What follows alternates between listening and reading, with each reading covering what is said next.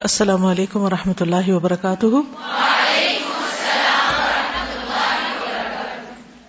نحمد ونسلی علی رسول کریم اما بعد، فاعوذ باللہ من الشیطان الرجیم، بسم اللہ الرحمن الرحیم۔ رب شرح لی صدری ویسر لی امری واحلل عقدة من لسانی یفقهوا قولی۔ قل ان صلاتي ونسكي ومحياي ومماتي لله رب العالمين. لا شريك له. وبذلك امرت وانا اول المسلمين. میرا جینا اور میرا مرنا میری زندگی اور میری موت اللہ رب العالمین کے لیے ہے۔ اپنی موت کو اللہ رب العالمین کے لیے کرنے کے لیے بہت ضروری ہے کہ ہم اپنی زندگی کو سب سے پہلے اللہ رب العالمین کی مرضی کے مطابق بسر کریں۔ اس کے لیے بے انتہا ضروری ہے کہ ہمیں قرآن مجید کے ساتھ ساتھ سنت رسول صلی اللہ علیہ وسلم کا بھی علم ہو۔ زندگی صرف عبادات اور ریچولس پر ہی مبنی نہیں ہونی چاہیے۔ وہ تو ہیں ہی فرض کے درجے میں، وہ تو کرنا ہی ہے۔ لیکن اپنی زندگی کے باقی معمولات، ہمارا کھانا، پینا، سونا، جاگنا، اٹھنا، بیٹھنا، چلنا، پھرنا، یہ سب بھی بہترین طریقے پر ہونا چاہیے۔ تاکہ ہم اپنے آپ کو مسلسل شجر طیبہ کی طرح نشو نما دیتے رہیں گرو کرتے رہیں، تاکہ جب یہ اللہ سبحان و تعالی کے پاس جانے کے لیے تیار ہو، تو ایک بہترین حالت میں ہو، خوبصورت ترین حالت میں ہو، کہ اللہ تعالیٰ اس کو دیکھے تو خوش ہو جائے راضی ہو جائے رضی اللہ عنہم و ردو عن، کی صف میں شامل ہو جائے اور اس کے لیے ہمیں مسلسل جد و جہد کرنی پڑے گی۔ اپنی ان غلط عادتوں کو ختم کرنا پڑے گا، جو کہ انتہائی مشکل کام ہے، آسان نہیں، جو عمر کے ایک طویل عرصے میں ہمارے اندر آ چکی ہیں۔ اور اچھی اچھی عادات کو اختیار کرنا پڑے گا۔ انہیں کی مسلسل جد و جہد اور کوشش کے لیے یہ ساری مجلس منعقد کی جاتی ہے یعنی یہ کلاس ہوتی ہے۔ اور یہ بھی ایک حقیقت ہے کہ علم کا اصل لطف جو ہے وہ عمل میں ہے۔ جب بھی آپ کو نئی بات سیکھتے ہیں، اگر اس پر عمل کر لیں تو اس کے بعد آپ کی کیفیت کیا ہوتی؟ ہے آپ کے اندر ایک خوشی کی کیفیت ہوتی، اطمینان کی کیفیت ہوتی۔ لیکن جب آپ اپنے علم پر عمل نہیں کرتے، تو کیفیت کیا ہوتی؟ ہے کیسا محسوس ہوتا ہے؟ بوجھل سا، دل پہ ایک پریشانی سی اور ایک عجیب سی کیفیت ہوتی ہے کہ ہم جانتے ہیں اور ہم کر نہیں رہے۔ اور اس کے لیے ہمیں مسلسل اسٹرگل کی ضرورت تو ہے ہی، لیکن سچی نیت اور ارادے کی ضرورت بھی ہے۔ کہ ہم واقعی یہ چاہیں کہ ہم اس حال میں دنیا سے جائیں کہ اللہ ہم سے راضی ہو جائے۔ اور موت کا فرشتہ یہ خوشخبری لے کر آئے کہ یا ایت نفس المطمئنہ۔ مطمئنہ، یہ نفس مطمئنہ کب ہوتا ہے؟ جب انسان علم پر عمل کرنے والا ہو۔ اور جانا تو ہے ہی، لیکن کس حال میں جائیں؟ ارجع الى ربی کی راضیتم مردیہ کہ رب بھی راضی ہو اور ہم بھی راضی ہوں۔ اور ہم اللہ کے بندوں میں شامل ہو جائیں، اس صف میں شامل ہو جائیں جو اللہ کے پسندیدہ بندے ہیں، ٹھیک ہے؟ تو اس کلاس کا جو اصل میں تھیم ہے، وہ دراصل یہی ہے، یہی اس کی روح ہے، یہی اس کا مقصد ہے۔ اور اس میں ہم چھوٹی چھوٹی باتوں کو اس لیے ڈسکس کر رہے ہیں تاکہ اس کی روشنی میں ہم اپنے طرز عمل کا جائزہ لیں۔ ٹھیک ہے؟ تو آج دوبارہ سنیے۔ قل ان صلاتي ونسكي ومحياي ومماتي لله رب العالمين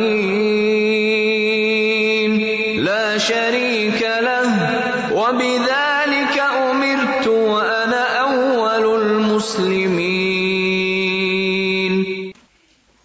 کل ہم نے نبی صلی اللہ علیہ وسلم کی خوراک کے بارے میں پڑھا اور مختلف چیزیں جن کا ذکر قرآن مجید میں ہوا، ان کے کچھ فوائد پڑھے۔ کل کے علم پر آپ میں سے کسی نے عمل کیا ہو اور اس کا کوئی نتیجہ؟ جی۔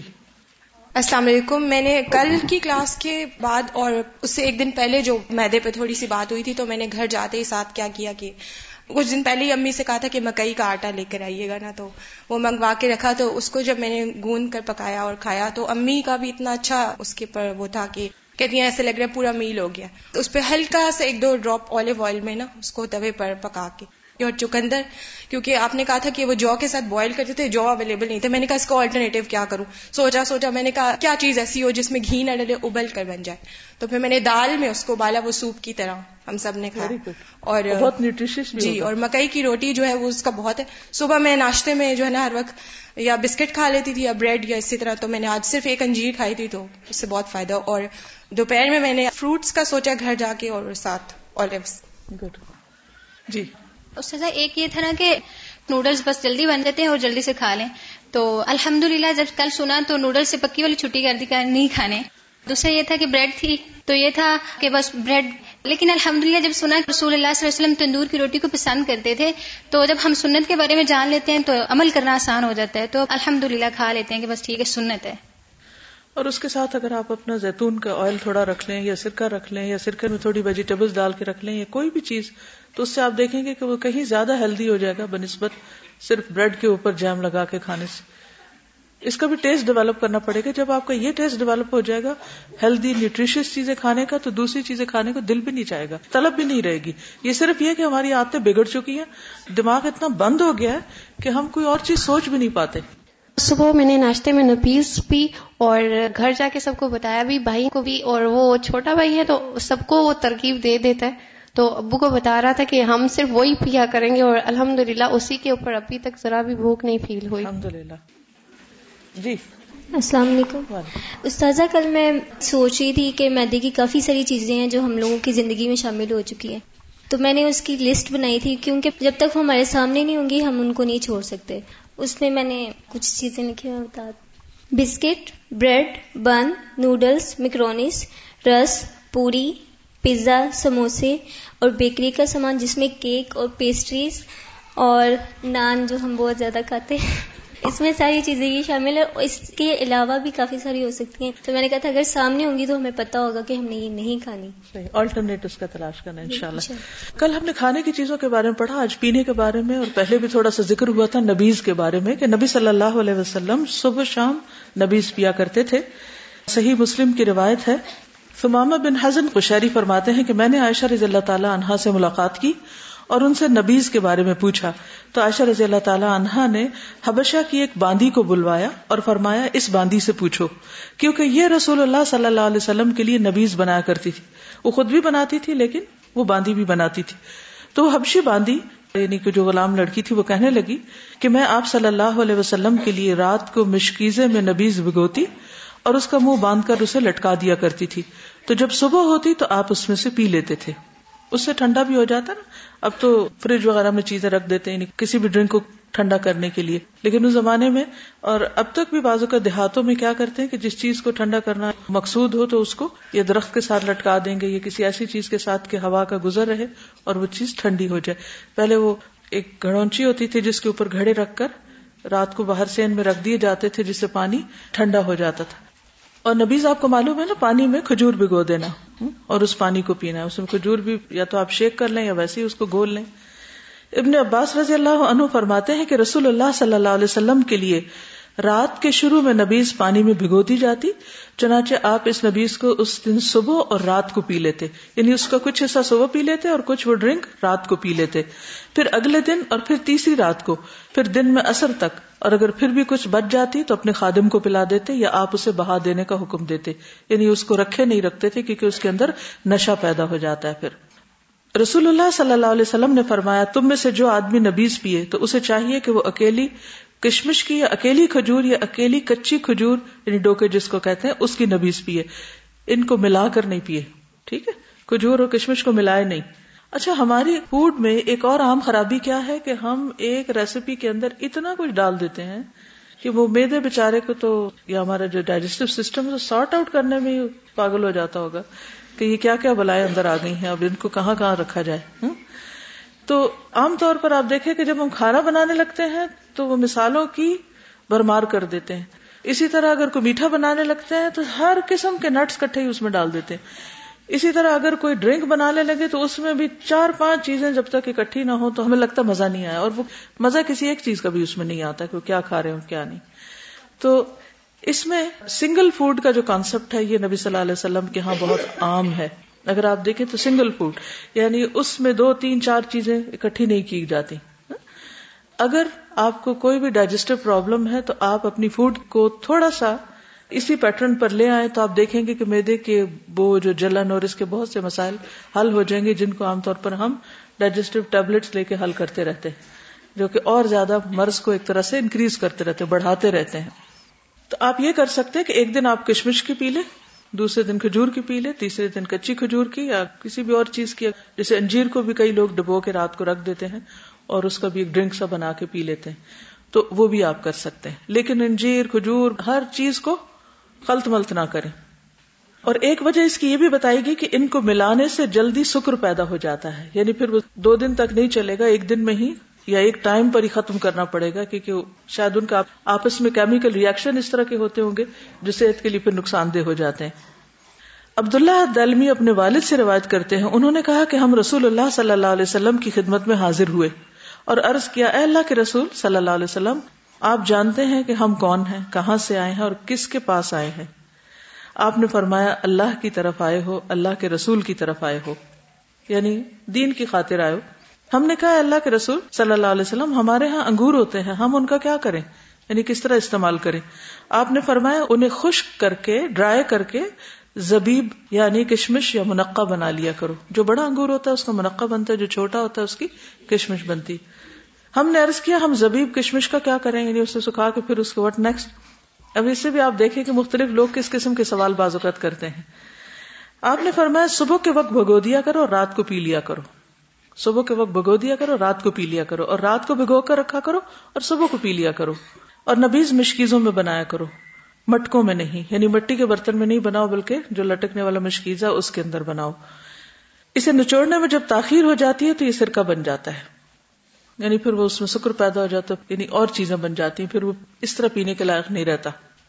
ہمارے ہاں میرا نہیں خیال کہ ایسے کسی ڈرنک کا کوئی رواج ہو۔ نہیں ہے نا؟ تو اب ہوتا ہے یا تو ہم پانی پیتے یا پھر ڈرنک کے نام پر کچھ پیتے تو کیا پیتے ہیں؟ سوڈا پیتے ہیں۔ کوک پیئے یا پیپسی یا کچھ بھی۔ اصل بات یہ ہے کہ ہمیں نہ تو گھریلو کو نسخے آتے ہیں، نہ ہم اس کی تکلیف کرتے ہیں، اور اب تو اتنا آرٹیفیشل دور آ گیا کہ ہر چیز پروسیسڈ اور ریڈی میڈ آٹومیٹک نہ دماغ استعمال کرنا پڑے، نہ عقل استعمال، نہ ہی کوئی کوشش، نہ ہاتھ، نہ پاؤں، بس اندھا دھند، کوئی بھی چیز ہو اور اس کو بازو کا آپ دیکھیں کہ جو کینز میں آتی ہیں چیزیں، اس کو کھول کے گلاس میں بھی ڈالنے کی تکلیف نہیں کرتے، اسی میں سے پی جاتے ہیں۔ حالانکہ کسی ایسی چیز سے پینا کہ جو نظر نہ آئے، وہ بھی منع ہے، کیونکہ آپ کو نہیں پتا آپ کیا پی رہے ہیں۔ مگر آپ دیکھیں، چھوٹے ہوں، بڑے ہوں، بچے ہوں، بوڑھے ہوں، سب کینس کے اندر ہی جوس اور کوک وغیرہ پی لیتے ہیں اور کچھ پتا نہیں ہوتا کہ کیا پی گئے تو اس کا ہمیں آلٹرنیٹ سوچنا چاہیے۔ جو ہمارے دیسی گھریلو ڈرنکس ہیں، وہ بھی بہت اچھے ہیں۔ مثلاً ایک وقت تھا کہ لوگ کانجی بناتے تھے۔ کبھی بنائی آپ لوگوں نے؟ بیسٹ ڈرنک ہے، بہت ہی اچھا۔ جب ہم یونیورسٹی میں تھے تو لاہور میں ہم نے پہلی دفعہ شاید دیکھی تھی یا اس سے پہلے بھی کچھ پتا تھا، مگر وہ ہمارے یونیورسٹی کالج کے سامنے اویلیبل ہوتی تھی۔ تو پھر وہ تو کبھی کبھی پینے کا موقع ملتا ہے، یا بازار کے جو گلاس وغیرہ ان کو بھی ذرا وہم آتا ہے کہ پتہ نہیں کیا کیا اس میں ہوگا صفائی کے اعتبار سے۔ تو ہم نے خود بنانی شروع کر دی۔ اس سے کچھ بھی ایفرٹ نہیں لگتی۔ صرف مٹکے میں کھجور اور پانی اور نمک مرچ اور رائی ڈالتے ہیں۔ اور رائی کے بھی بہت فائدے مسٹرڈ جو ہے۔ اور بہترین ڈرنک بن جاتا ہے۔ اسی طرح اسکنجبین جو ہمارے یہاں بنتی وہ بھی بہت ہی بہترین ڈرنک ہے۔ کچی لسی کچی لسی کے بارے میں بھی حدیث میں نے آپ کو بتائی تھی۔ حضرت انس رضی اللہ تعالیٰ عنہ کہتے کہ رسول اللہ صلی اللہ علیہ وسلم ہمارے گھر میں تشریف لائے اور پانی طلب کیا۔ ہمارے پاس ایک بکری تھی، ہم نے اسے دوہا۔ پھر میں نے کنویں کا پانی ملا کر آپ کی خدمت میں لسی بنا کر پیش کیا۔ لیکن کچھ چیزیں گرمی کے اعتبار سے بہتر ہوتی، سردیوں میں کچی لسی نہ پیجیے گا کہ آج جا کے یہ ٹرائی کرنا شروع کر دیں۔ لیکن نبیز پی سکتے ہیں، ٹھیک ہے؟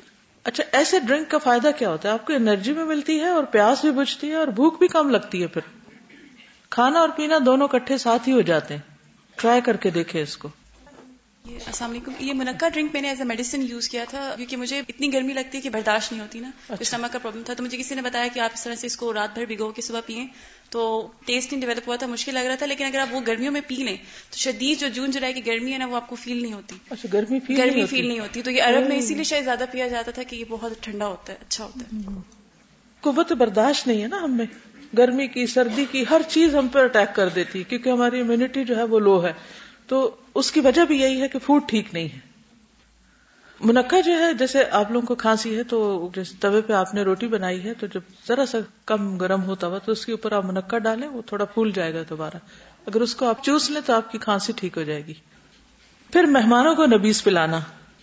بکر بن عبداللہ سے روایت ہے کہ ایک شخص نے سیدنا ابن عباس رضی اللہ عنہما سے کہا، میں دیکھتا ہوں کہ تمہارے چچا زاد تو دودھ اور شہد پلایا کرتے تھے اور تم لوگ نبیز پلاتے ہو۔ کیا تمہیں غربت لاحق ہے؟ تم غریب لوگ ہو کہ تم نبیز پلاتے ہو، دودھ شہد نہیں پلاتے، یا کنجوس ہو گئے ہو؟ تو ابن عباس نے جواب دیا، اللہ کا شکر ہے، نہ ہم محتاج ہے نہ بکیل یعنی نہ غریب ہے نہ کنجوس۔ دراصل جب نبی صلی اللہ علیہ وسلم اپنی سواری پر تشریف لائے تھے اور ان کے پیچھے اسامہ بیٹھے ہوئے تھے، تو آپ نے پینے کو کچھ طلب کیا۔ تو ہم نے انہیں ایک برتن میں نبیز پیش کی تھی۔ آپ نے اس میں سے پی اور جو باقی بچی وہ اسامہ نے پی لی۔ پھر آپ صلی اللہ علیہ وسلم نے فرمایا، تم نے بہت خوب کیا، بہت اچھا کیا، سو ایسے ہی کیا کرو۔ چنانچہ رسول اللہ صلی اللہ علیہ وسلم نے جو فرما دیا ہے، اس کو ہم بدلنا نہیں چاہتے۔ یہ لوگ تھے نا جو نبی صلی اللہ علیہ وسلم سے محبت کرتے تھے۔ ہم جب پڑھتے ہیں، تھوڑا رو دو بھی لیتے ہیں کہ آپ سے محبت ہے۔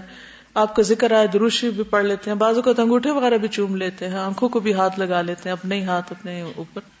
اور پھر اس کے بعد یہ ہے کہ جب عمل کی باری آتی ہے تو ہم پیپسی پینا شروع کر دیتے ہیں۔ رو دو کے بعد میں پیپسی پیئیں گے۔ اس کی کیا وجہ ایک تو ایک پتہ ہی نہیں ہے۔ نبیز کے بارے میں کتنے لوگوں نے ان کلاسز میں جانا ہے۔ میجورٹی نے یہی جانا ہے نا۔ ہم نے پڑھا تو ہمیں پتا چلا ہے۔ پہلی بات ہے علم نہیں ہے۔ دوسری بات ہے کہ علم ہے تو بنانے کی تکلیف نہیں کرتے۔ سستی، لاپرواہی نیگلیجنس کہ لیک آف موٹیویشن کیوں کرے؟ یہ ہمارا تو رواج نہیں تو اربوں کا تھا۔ لیکن اصل بات یہ دیکھنی کہ صحابہ کرام ان چیزوں کو بھی سنت سمجھ کے کیا کرتے تھے۔ اور اس کی اتنی پابندی کرتے تھے کہ کوئی اگر انہیں کوئی باتیں بھی بنا دے، غریب ہو گئے ہو، کنجوس ہو گئے ہو، تو بھی وہ اس کی پرواہ نہیں کرتے تھے۔ ایک چیز کو خوشی کے ساتھ، سنت کے ساتھ، پوری کنوکشن کے ساتھ کر رہے ہوتے تھے۔ تو اس لیے ایسا نہیں کہ دودھ ہنی میں کوئی مشکل ہے یا وہ نہیں پلانی چاہیے، وہ بھی بہت بہترین غذائیں دونوں ہی بہترین غذائیں لیکن یہ کہ گرمی کے موسم میں کسی کو دودھ شہد تو نہیں پلائیں گے آپ۔ ٹھنڈا ڈرنک نبیز پلائیں گے اور اگر سردی ہے تو اس کا کچھ اور نیم البدل کر لیں گے۔ پھر کھانے کے بعد نبیز پینا۔ کلو بشربو کھانا اور پینا۔ تو بہت سے لوگ اس سے منع کرتے کہ کھانے کے بعد کچھ نہ پیئے سہل بن سعد فرماتے ہیں کہ ابو اسید سعیدی نے اپنی شادی میں رسول اللہ صلی اللہ علیہ وسلم کو بلایا۔ یعنی شادی کی دعوت میں بلایا۔ ابو اسید کی بیوی ہی اس دن خدمت کر رہی تھی اور دلہن بھی تھی ٹھیک ہے؟ اور یہاں تو دلہن کو بیکار کر کے بٹھا دیتے ہیں، ہلنا نہیں یہاں سے۔ اور بعد میں خوب خبر لیتے ہیں۔ سہل کہنے لگے کہ تم جانتے ہو کہ اس نے رسول اللہ صلی اللہ علیہ وسلم کو کیا پلایا تھا؟ رات کو اس نے ایک بڑے پیالے میں کچھ کھجورے بھگو دی تھی جب آپ صلی اللہ علیہ وسلم کھانے سے فارغ ہوئے تو اس نے وہی بھگوئی ہوئی کھجورے آپ کو پلا دی یعنی انہیں کا ڈرنک پلا دیا آپ کو۔ ٹھیک ہے؟ تو اس سے کیا پتا چلتا ہے کہ کھانے کے بعد جیسے میٹھا ہے تو خواہ اسے لکوڈ کی شکل میں یا آپ اس کو سالڈ دونوں صورتوں میں۔ خالی کھجور بھی کھا سکتے ہیں اور اس کا نبیز بھی پی سکتے ہیں۔ پھر ہے ستو۔ یہ بھی گرمیوں میں عام طور پہ پیے جاتے ہیں۔ نبی صلی اللہ علیہ وسلم روزہ افطار کرنے کے لیے اکثر جو کے ستو کا مشروب نوش فرماتے، سفر اور جنگ کے دوران بھی تھکن، مشقت اور کمزوری دور کرنے کے لیے ستو کا استعمال کثرت سے ہوتا تھا۔ عبداللہ بن ابی اوفا کہتے ہیں کہ ہم رسول اللہ صلی اللہ علیہ وسلم کے ساتھ سفر میں تھے اور آپ روزے سے تھے۔ جب سورج غروب ہو گیا تو آپ نے ایک صحابی سے فرمایا، اے فلاں، اٹھو اور ہمارے لیے ستو گھولو۔ یعنی اسی وقت فریش بنائے جاتے ہیں۔ صبح سے بنا کے نبیز کی طرح نہیں رکھے جاتے۔ سوید بن نعمان رضی اللہ عنہ سے مروی ہے کہ فتح خیبر والے سال وہ رسول اللہ صلی اللہ علیہ وسلم کے ساتھ صحبا کی طرف پہنچے، جو خیبر کے قریب ایک جگہ ہے۔ آپ صلی اللہ علیہ وسلم نے اثر کی نماز پڑھی، پھر کھانے کا سامان منگوایا، تو سوائے ستو کے اور کچھ نہیں لایا گیا۔ پھر آپ نے حکم دیا تو وہ بھگو دیے گئے۔ پھر رسول اللہ صلی اللہ علیہ وسلم نے کھایا اور ہم نے بھی کھایا۔ یعنی پی بھی سکتے ہیں اس کا پانی اور اس میں کم پانی ڈال کے اس کو کھا بھی سکتے ہیں۔ یعنی وہ بھی ایک کھانا ہو جاتا ہے۔ انس بن مالک کہتے ہیں کہ نبی صلی اللہ علیہ وسلم نے صفیہ رضی اللہ عنہا کے نکاح میں ستو اور کھجور سے ولیمہ کیا تھا۔ یعنی آپ اس کو بھگو کے اوپر میٹھے کے طور پر کھجور وغیرہ بھی ڈال سکتے۔ اب دیکھیں کہ جو وائٹ شوگر ہے، یہ بھی بہت نقصان دہ ہے صحت کے لیے۔ اس میں بھی بہت سی ایسی چیزیں ہیں جو اوور آل ہیلتھ کے لیے ڈیمیجنگ ہے ویسٹ میں تو اس کے خلاف اتنا کچھ لکھا پڑھا جاتا ہے اور اس کو وائٹ پوائزن کہتے ہیں۔ لیکن ہمارے ہاں عموماً ہیلتھ کے بارے میں اتنی انفارمیشن نہیں ہے اتنا شعور نہیں ہے یا اتنی اویئرنیس نہیں ہے۔ اینی anyway, اس کا بھی آلٹرنیٹ کیا ہے؟ یا تو شکر ہو جو را ہوتی ہے یا پھر یہ کہ شہد اگر اویلیبل ہو یا پھر اسی طرح کھجور کے چھوٹے چھوٹے ٹکڑے آپ اس میں ڈال سکتے ہیں جیسے دلیا پکایا آپ نے۔ تو چینی گولنے کی بجائے اس میں کیا کریں؟ اوپر میوا ڈال لیں یعنی کشمش ڈال لیں، یا پھر آپ کھجور کے ٹکڑے کر کے ڈال لیں، یا تھوڑا تھوڑا انجیر توڑ کے ڈال لیں، تو وہ ایک فروٹ اور وہ بھی ہو جاتا ہے اس میں۔ تو پھر اگر آپ اس کو کھائیں تو وہ ہر چمچ کے ساتھ اگر اس میں تھوڑا سا ٹکڑا کسی میٹھے کا آ جائے گا تو آپ کو شوگر کی طلب بھی نہیں ہوگی، ضرورت بھی محسوس نہیں ہوگی اور وہ زیادہ ہیلدی ہوگا۔ کچھ غذائیں جو ہے وہ صحت کا نقصان دینے والی ہیں، جس میں خاص طور پر مردار، خون، خنزیر کا گوشت اور غیر اللہ کے نام کا زبیحہ کیونکہ فوڈ جو ہے وہ جو کچھ اس کے آس پاس لوگوں کی وائبز ہوتی ہیں، وہ بھی اس تک پہنچتی ہیں، جو آپ اس کے اوپر پڑھتے چڑھتے ہیں، وہ بھی اثر انداز ہوتا ہے۔ اسی لیے آپ دیکھیں کہ بہت سے لوگ جادو کس کے ذریعے کرتے ہیں؟ کھانے کی چیزوں کے اوپر کچھ پڑھ کے یا اس میں کچھ ملا دیتے ہیں۔ اور اس کے ذریعے جو جادو ہوتا ہے، وہ بہت تیزی سے اثر کرتا ہے۔ ٹھیک ہے؟ تو یہ جو چار چیزیں اکٹھی کر دی گئی نا، مردار، خون، خنزیر کا گوشت اور غیر اللہ کے نام کا زبیحہ یہ بھی اسی طرح نقصان دہ ہے۔ یعنی کہ اللہ کے علاوہ کسی اور کے نام پر جانور ذبح کیا جائے یا اس کے اوپر پڑھا جائے کچھ، تو وہ بھی انسانوں کی صحت اور سوچ کے اوپر اثر انداز ہوتا ہے۔ ٹھیک ہے؟ اسی طرح بعض لوگ پانی پر جیسے دم وغیرہ کر لیتے ہیں، تو ظاہر کو قرآن پاک جہاں پڑھا جاتا ہے، وہ اپنے ماحول کے اوپر اثر انداز ہوتا ہے۔ قرآن مجید میں چار آیات اس موضوع پر موجود ہیں۔ مثلا سورت البقرہ میں سورت المائدہ وغیرہ میں۔ انما حرم علیکم المیتۃ والدم ولحم الخنزیر ولحم الخنزیر وما اهل به لغیر اللہ فمن اضطر غیر باغ ولا عاد فلا اثم علیہ۔ ان اللہ غفور الرحیم۔ پھر اسی طرح ہر خبیث چیز، ہر خبیص چیز جو ہے وہ حرام ہے۔ یعنی اس کا نام لیا گیا یا نہیں، جو گندی چیز ہے، حرام ہے۔ نبی صلی اللہ علیہ وسلم کے بارے میں آتا ہے سورت اللہ ون ففٹی سیون الطیبات ویحرم علیہم الخبائث۔ اور وہ نبی ان کے لیے پاکیزہ چیزوں کو حلال اور خبیص چیزوں کو حرام کرتا ہے۔ کچلی والے درندے اور پنجے دار پرندے کا گوشت نہ کھایا جائے۔ ابن عباس سے روایت ہے کہ رسول اللہ صلی اللہ علیہ وسلم نے ہر کچلی والا درندہ اور پنجے دار پرندہ کھانے سے منع کیا، کیونکہ وہ شکاری جانور ہوتے ہیں۔ تو وہ گوشت خور ہوتے ہیں، تو وہ پھر انسان کے لیے نقصان دہ ہیں۔ ایسے جانور کا گوشت اور دودھ نہ پیا جائے جو نجاست کھاتا ہو۔ ابھی جو مرغیوں کی فیڈ کی بات ہوئی تھی نا، ایسے جانور کا گوشت نہ کھایا جائے، دودھ نہ پیا جائے جو خود نجاست کھاتا ہے، اس کو جلالہ کہتے ہیں۔ ابن عمر سے مروی ہے کہ رسول اللہ صلی اللہ علیہ وسلم نے نجاست خور جانور کھانے اور اس کا دودھ پینے سے منع فرمایا ہے۔ گھریلو گدے انس سے روایت ہے کہ رسول اللہ صلی اللہ علیہ وسلم نے جب خیبر فتح فرمایا تو دیہات سے جو گدے نکلے، ہم نے ان کو پکڑ لیا ان کا گوشت پکایا۔ رسول اللہ صلی اللہ علیہ وسلم کے منادی نے اعلان کر دیا، آگاہ ہو جاؤ۔ اللہ اور اس کے رسول نے تمہیں گدھے کا گوشت کھانے سے منع فرما دیا ہے، کیونکہ وہ ناپاک ہے، شیطانی عمل ہے۔ ہانڈیاں اس حال میں الٹ دی گئی کہ گوشت ان میں ابل رہا تھا۔ کسی نے بھی نہیں کھایا۔ اصل میں جو جانور آپ کھاتے ہیں نا، اس کے اخلاق اور اس کا طور طریقہ آپ پر اثر انداز ہوتا ہے۔ تو گدھا کھانے سے انسان کیا بنے گا؟ جواب درست ہے۔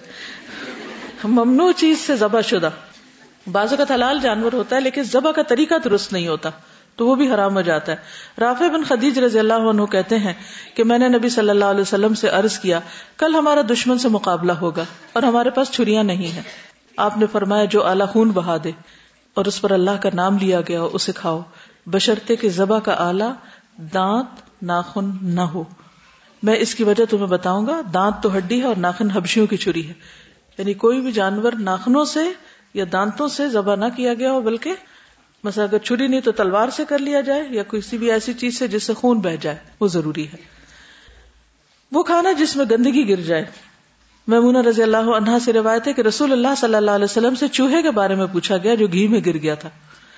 فرمایا، اس کو نکال دو اور اس کے آس پاس کے گھی کو نکال پھینکو، باقی استعمال کر لو۔ یعنی اگر ٹھنڈا ہے گھی، جمع ہوا ہے، یا تھوڑا بہت نرم ہے تو یہ تو یہ نا کہ آئل ہم یوز کرنے لگے تو الگ بات ہے، لیکن اگر گھی جو ہوتا ہے اس میں، اگر چوہا گرے بھی تو ایک خاص جگہ تک ہی رہے گا۔ اگر اوپر اوپر پھرتا گھومتا رہے تو اوپر سے ہٹا دے تو نیچے کی لیئر استعمال کرے اگر درمیان میں کہیں ہے تو اس ایریا کو نکال باہر کرے باقی ایریا صاف ہے۔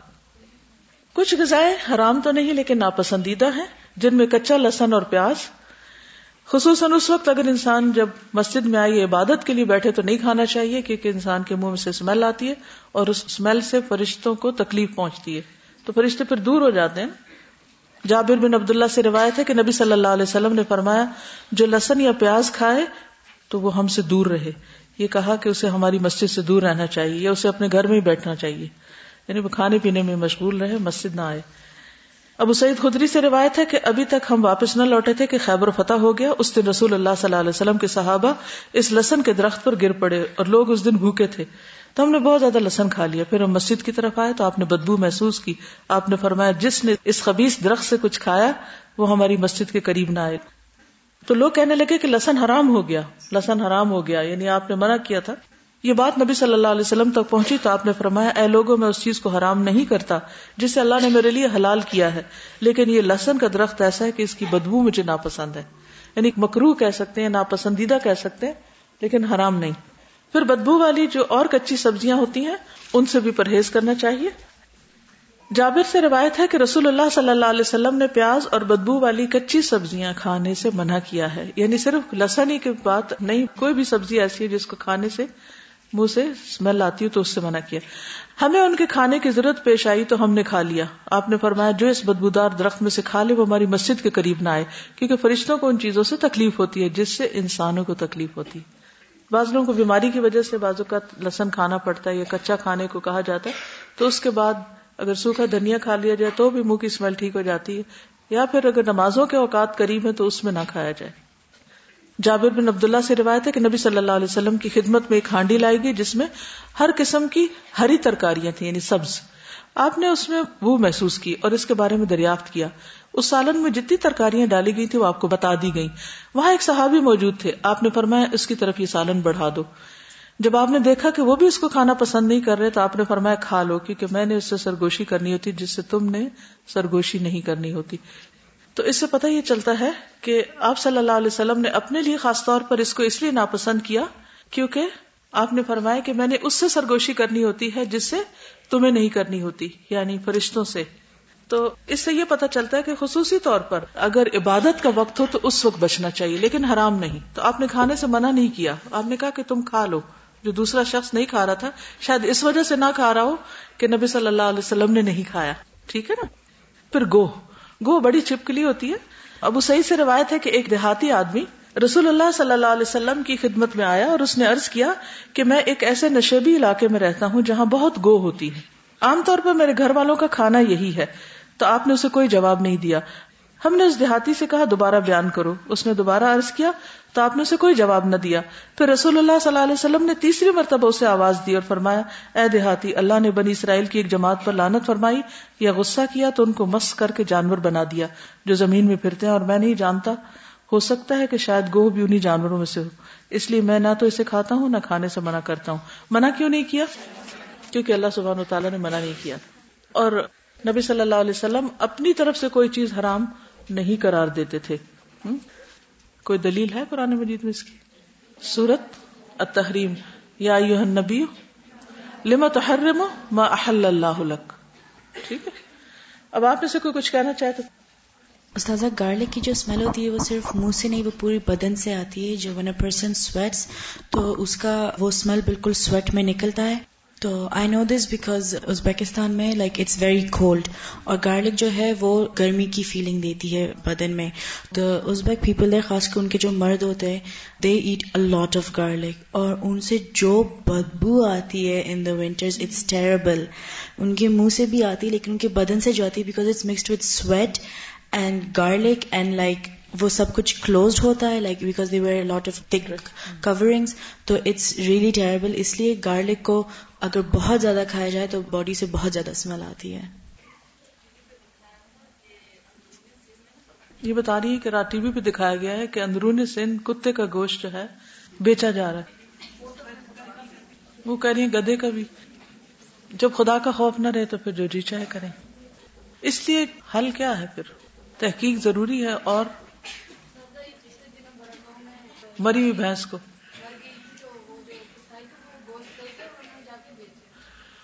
تو کسی نے منع نہیں کیا؟ استغفر اللہ استغفر اللہ اور یہ حرام میں ہے۔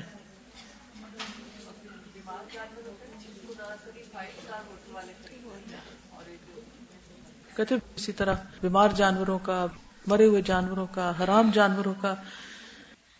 استاذہ، یہ جو صبح پینے کی بات ہوئی تھی، اس میں یہ ہے کہ تقریباً جب سے یہ موسم چینج ہوا تھوڑی ٹھنڈ ہو گئی تو میں نے یہ ایکسپیرینس کیا گھر میں کہ صبح کے ٹائم گرم پانی میں شہد جو ہے وہ گھر میں سب بچوں کو اپنے ہسبینڈ کو بھی دیا۔ خود میں نے اس کے اندر لیمو بھی ڈال لیا۔